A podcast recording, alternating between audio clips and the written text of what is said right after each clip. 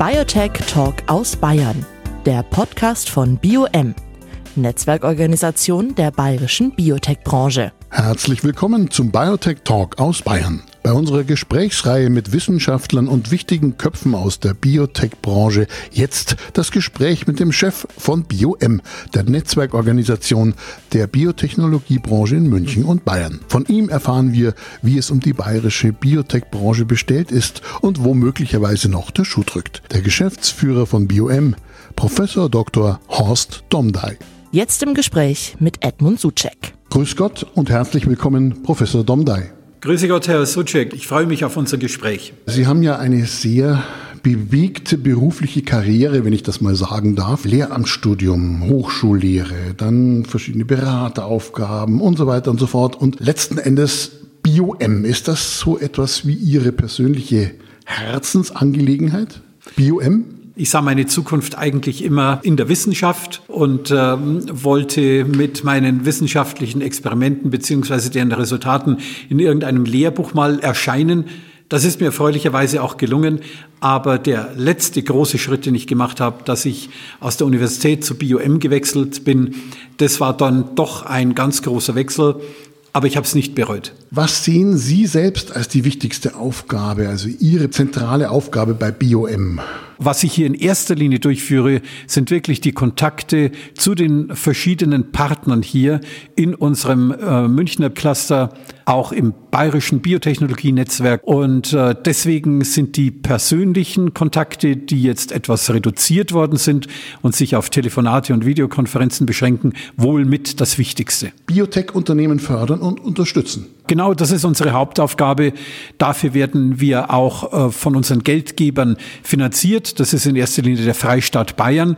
Und äh, unser Ziel ist, diesen Münchner Biotech-Cluster wirklich so zu entwickeln, dass er Weltstandard erreicht. Und Sie nehmen die Herrschaften ja schon ganz wichtig bei der Startphase mit. Sie greifen da schon mit unter die Arme, wenn Rat äh, gefragt ist?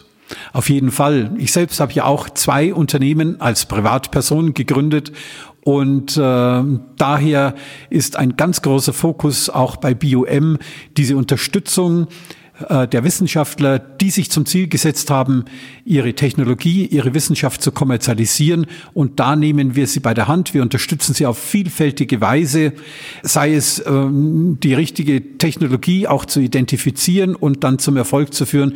Und was natürlich vielleicht äh, noch schwieriger ist, ihnen zu helfen, die entsprechenden Geldmittel zu finden. Gerade am Anfang braucht man für die Forschung oft noch das finanzielle Polster. Ne? Absolut. Und aus diesem Grund haben wir mm, vor bereits äh, circa 20 Jahren spezielle Programme oder Konzepte entwickelt, äh, die dann auch Eingang gefunden haben beim Bundesforschungsministerium oder auch hier später beim Freistaat Bayern, um diesen äh, Teams, äh, diesen unternehmerisch denkenden Wissenschaftlern die entsprechenden Geldmittel an die Hand zu geben, damit sie wirklich auf ihrem Weg zur Unternehmensgründung auch die entsprechende finanzielle Unterstützung haben. Wir treffen uns jetzt ziemlich am Jahresende 2020 und wir blicken zurück auf ein ganz besonderes Jahr, würde ich sagen, und zwar in jeder Hinsicht. Was war für Sie so das Zentrale 2020 im positiven und im negativen Sinne? Da muss man nicht lange überlegen. Das zentrale Thema war natürlich die Coronavirus-Pandemie, die uns im Frühjahr dieses Jahres und nicht nur den Münchner Biotech-Cluster, sondern die ganze Welt ereilt hat. Davon war natürlich das gesamte Jahr sehr stark geprägt. Und das war natürlich eine ganz große Herausforderung wo wir auch nicht wussten, wie wir diese Herausforderungen meistern können, wie wir den Unternehmen am besten helfen können. Denn das ist ja unser Ziel, dass wir die Unternehmen hier unterstützen. Aber am Ende des Jahres kann ich sagen, ähm, der Münchner Biotech Cluster, die Unternehmen, die wir hier betreuen, die haben es eigentlich ganz gut geschafft, äh, über diese erste Phase der Krise zu kommen. Wir wissen ja nicht, wie lange die Krise weitergeht. Und das äh, gibt mir doch viel Hoffnung, dass wir auch die Krise sehr gut meistern können.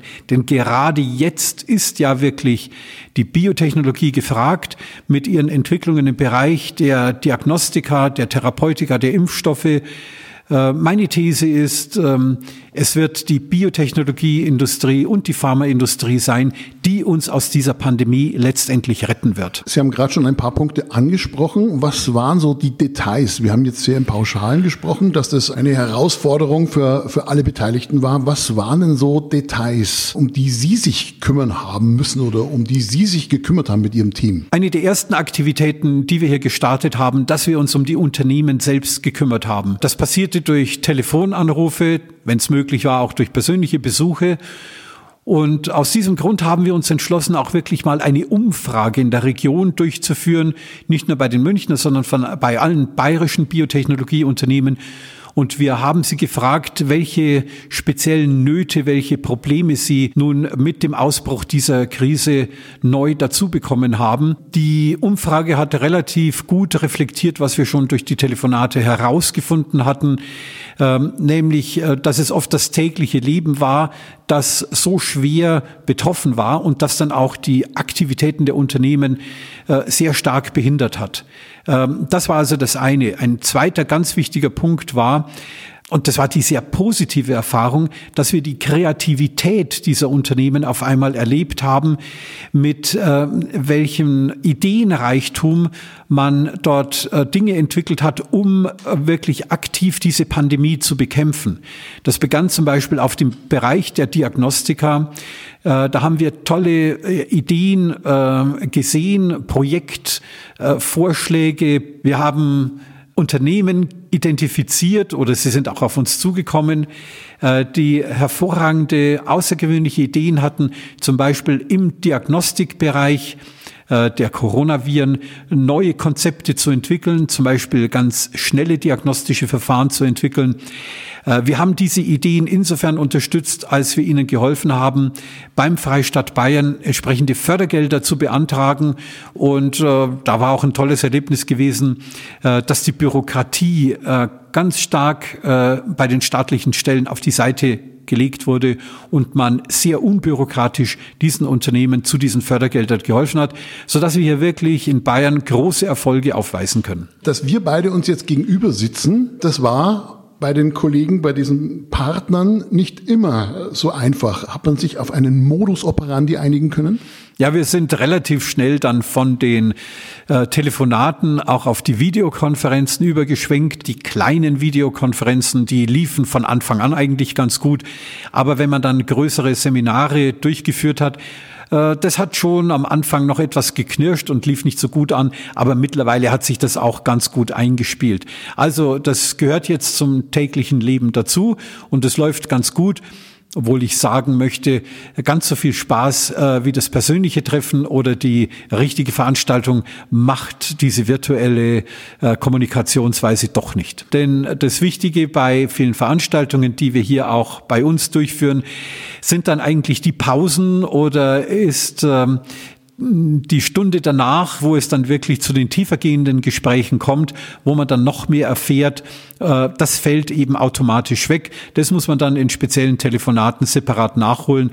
Aber die Opportunität zu diesem spontanen Gedankenaustausch fällt weg. Wir haben momentan eine Art Drei-Säulen-Modell, auf das man sich völlig konzentriert, bislang noch. Prävention, dann die umfassende Corona-Testung und die Entwicklung von Impfstoffen. Aber Sie fordern eine vierte Säule die ein bisschen vernachlässigt wurde oder ein bisschen Stiefkind war bisher. Ja, wir haben das gleich eigentlich am Anfang erkannt, äh, am Anfang des Ausbruchs der Krise, also bereits im März und im April haben wir festgestellt, dass ein ganz wichtiger Aspekt fehlt, nämlich die Entwicklung von Therapeutika. Auch hier habe ich eine ganz besondere These. Wenn wir, wie wir es ja auch von Anfang an gesehen haben, äh, wenn wir die hohe Sterblichkeitsrate bei Covid-19-Fällen drastisch reduzieren können, also um den Faktor 10 beziehungsweise 100, dann würde uns sehr stark geholfen werden. Zum damaligen Zeitpunkt war ja auch noch nicht wirklich klar, ist das jetzt auch noch nicht, inwieweit uns eine Impfung gegen den Erreger wirklich helfen kann. Und aus diesem Grund hat immer der eigentliche Plan B gefehlt. Was ist, wenn die Impfung nicht so funktioniert, wie wir uns es wünschen würden? Beziehungsweise man wird ja auch nicht alle Menschen äh, impfen können. Äh, auch es wollen nicht alle impf geimpft werden. Und aus diesem Grund ist es wichtig und notwendig, gute und auch vor allem innovative Therapeutika zu entwickeln. Wir haben im Augenblick eigentlich nur ein Medikament, äh, das eine positive Wirkung hat äh, auf den Krankheitsverlauf. Das ist das uralte Medikament Dexamethason, das den äh, Patienten in der Intensiveinheit verabreicht wird. Äh, das auch schwere Krankheitsverläufe lindern kann, aber mehr gibt es nicht. Die Pharmaindustrie kramt natürlich in ihren Schubladen und das ist auch gut so, dass sie es macht, ob es nicht noch weitere Kandidaten gibt, die man hier einsetzen könnte. Da laufen auch entsprechende Studien. Aber ich glaube, jetzt ist genau die Stunde gekommen, auch um innovative Medikamente zu entwickeln, die vielleicht von ihrer Technologie nicht so innovativ sein müssen, aber die dann doch eben eine ganz neue Qualität in die Behandlung hereinbekommen, zum Beispiel hm, ganz spezifische Antikörper, äh, Zelltherapien und ähnliches. Wie gesagt, die Technologien stehen und die muss man jetzt auf diese besondere Fragestellung, auf die Indikation Virusinfektion ansetzen. Zu diesem Zweck waren Sie ja auch bei der Staatsregierung, bei den Vertretern und haben Gehör gefunden. Ja, äh, es war dann auch ein äh, wunderbares äh, Zusammenspiel das sich dann ergeben hat. Denn äh, unsere Initiative äh, hat dann äh, wirklich den größten Widerklang im bayerischen Parlament gefunden, äh, in dem äh, insbesondere ein äh, Mitglied des bayerischen Landtags, der Oberpfälzer Tobias Reis aus dem Landkreis Tirschenreuth wirklich eine Initiative gestartet hat, in diesem Kontext nämlich eine vierte Säule aufzubauen. Und da haben natürlich unsere Vorarbeiten, die wir geleistet hatten, indem wir von den Unternehmen in München und in ganz Bayern Projektvorschläge gesammelt haben, dann konnten wir die auf diese Art und Weise gleich einbringen. Und nur wenn man diesen, sage ich mal, zunächst einmal vielleicht theoretischen Vorschlag mit diesen ähm, Projektideen mit diesen zum Teil schon laufenden Projekten eben äh, unterfüttern konnte, äh, war es dann eben auch möglich, dieser Initiative des Bayerischen Landtags dann doch den entsprechenden Nachdruck zu verschaffen. Auch in der darauf folgenden Landtagsdebatte gab es eigentlich eine sehr breite Zustimmung. Es wurde kontrovers diskutiert, aber doch mit einer sehr großen Mehrheit wurde dieser Vorschlag aus dem Landtag dann angenommen. Forschungsturbo. Können Sie mit diesem Schlagwort was anfangen? Ja, ich glaube, wir brauchen diesen Forschungsturbo. Der hat schon eigentlich eingesetzt durch die Eigeninitiative der Unternehmen, die ähm, mit ihren begrenzten Mitteln schon die Vorbereitungen für die Entwicklung dieser innovativen Therapeutika gestartet sind. Was die natürlich jetzt brauchen, um den Turbo wirklich zum Laufen zu bringen, äh, ist dann eben auch eine finanzielle Unterstützung denn ähm, das Budget der meisten Unternehmen gibt das nicht her. Und deswegen brauchen die diese Gelder, um zum Beispiel diese Medikamentenkandidaten in äh, der dafür notwendigen hochreinen Form äh, herzustellen, um sie dann auch beim Patienten einzusetzen. Die jetzigen Experimente liefen sozusagen mit Rohmaterial ab, äh, wurden im Tierexperiment getestet, aber jetzt muss ich zum Patienten gehen, in die klinischen Studien hineingehen und äh, um diese Medikamentenkandidaten in ausreichender Menge herzustellen, brauche ich dann Millionenbeträge und dafür brauche ich die Unterstützung Unterstützung des Staates. Ich habe gelesen, man müsse jetzt alles, was hilft und nützt, einbringen insbesondere begeistert die hohe Kreativität, die äh, unsere Biotechnologieunternehmen an den Tag gelegt haben. Äh, da kamen Projektvorschläge und äh, Konzepte für die Entwicklung von Therapeutik aus ganz unterschiedlichen Ecken, wo man gar nicht damit gerechnet hatte.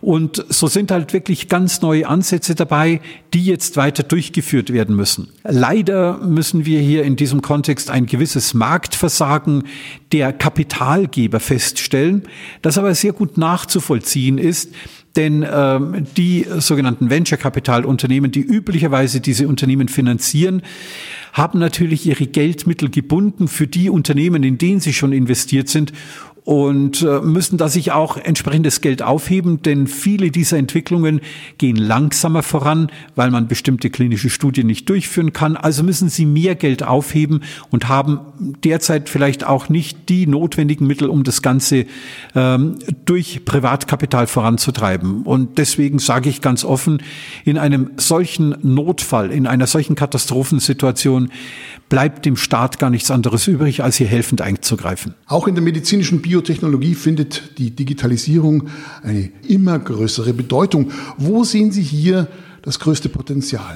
Wir koordinieren ja bereits seit 2018 ein Pilotprojekt in der sogenannten P4-Medizin. Da will ich jetzt nicht weiter drauf eingehen, aber hier geht es um die Digitalisierung der Medizin. Dieses Projekt heißt dann eben auch DigiMed Bayern. Hier haben wir von der bayerischen Staatsregierung, in diesem Fall dem bayerischen Gesundheitsministerium, eine äh, Fördersumme von insgesamt 23 Millionen erhalten. Und hier wird eben in einem ganz bestimmten Teilgebiet der Medizin, nämlich der kardiovaskulären Medizin, ein äh, solches Pilotprojekt durchgeführt, wo wir die Digitalisierung eben einführen wollen. Hier geht es weniger um die telemedizinischen Aspekte, das überlassen wir gerne anderen, aber hier geht es darum, wie kann ich durch äh, die Erhebung von Daten wirklich neue Informationen gewinnen? Wie kann ich durch die Akkumulation, durch die Verbindung von Daten auch neues Wissen generieren, das dann am Ende wieder dem Patienten zugutekommt? Und das ist eine ganz spannende Entwicklung, die wir haben. Also die Produktion und die Analyse von Daten wird mit Sicherheit die Medizin in den nächsten Jahren weiter revolutionieren. Stichwort Morphosys, eine Firma, die Ihnen wohl bekannt ist. Morphosis konnte am 1. August mit der US-Zulassung für sein Krebsmedikament Monjuvi zur Behandlung des diffusen großzelligen B-Zell-Lymphom einen großen Erfolg feiern. Vielleicht erklären Sie noch mal ganz kurz, was ist ein B-Zell-Lymphom? Ja, es handelt sich dabei um eine äh, Krebserkrankung, das das Blutsystem betrifft. Und ähm, hier sucht man ja immer wieder nach neuen Medikamenten. Und das ist nun dem Unternehmen Morphosis gelungen, dass sie hier wirklich einen sogenannten Antikörper entwickelt haben, der äh, in den klinischen Studien hervorragende Ergebnisse erbracht hat. Und die US-Zulassung ist natürlich ein Meilenstein für die bayerische Biotechnologie und den Standort Bayern als solches. Absolut. Ich meine, da waren wir hoch erfreut, haben das natürlich auch laut verkündet. Äh, das ist wirklich der erste Schritt für das Unternehmen, äh, sich von einem äh, Biotech-Player zu einem Pharmaunternehmen zu entwickeln. Da sind wir ganz stolz drauf und so wird Morphosis, wie schon in den vergangenen Jahren, auch in der Zukunft mit Sicherheit das Flaggschiff der Region bleiben. Professor Domdai, wir sind wenige Tage vor dem Weihnachtsfest 2020 und wie das an Weihnachten so üblich ist, darf man auch mal Wünsche äußern, was man sich zum Beispiel fürs nächstliegende Jahr 2021 wünscht. Wir fassen also mal rein in den Wünschekorb. Drei Wünsche von Professor Domdai für 2021. Natürlich wünsche ich mir als erstes, dass durch die ähm, jetzt doch anscheinend verfügbaren Impfstoffe und die wirksamen Impfstoffe, das ist ja das Wichtige, und wahrscheinlich auch sehr sicheren Impfstoffe, weil sie in ein, mit einer besonderen neuen Technologie hergestellt worden sind, dass wir die Pandemie in den Griff bekommen. Ich bin auch sehr zuversichtlich, dass wir in den nächsten Monaten gute neue Medikamente Medikamente entwickeln können, beziehungsweise dass auch die Pharmaindustrie mögliche Medikamente auf den Markt bringt, die dafür verwendet werden können. Ähm, was ich mir jetzt wirklich wünschen würde, wäre natürlich noch eine viel stärkere Unterstützung in diesem Sektor. Wir haben ja vorhin durch, über die starke Unterstützung durch den Freistaat Bayern gesprochen.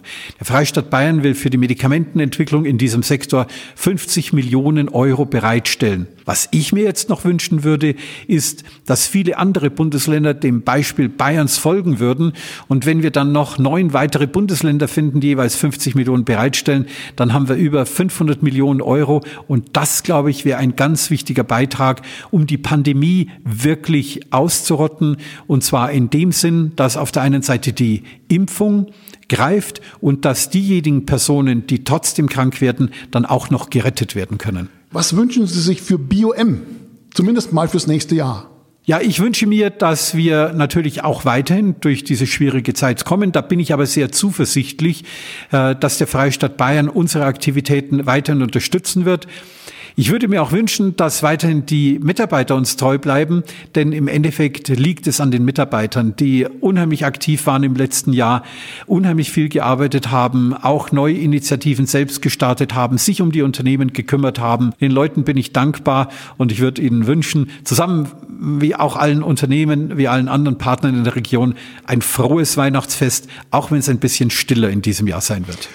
Und ich sage vielen Dank, Professor Dr. Horst Domdey, Geschäftsführer von BioM, der Netzwerkorganisation der Biotechnologiebranche in München und Bayern. Biotech Talk aus Bayern, der Podcast von BioM, Netzwerkorganisation der bayerischen Biotech-Branche.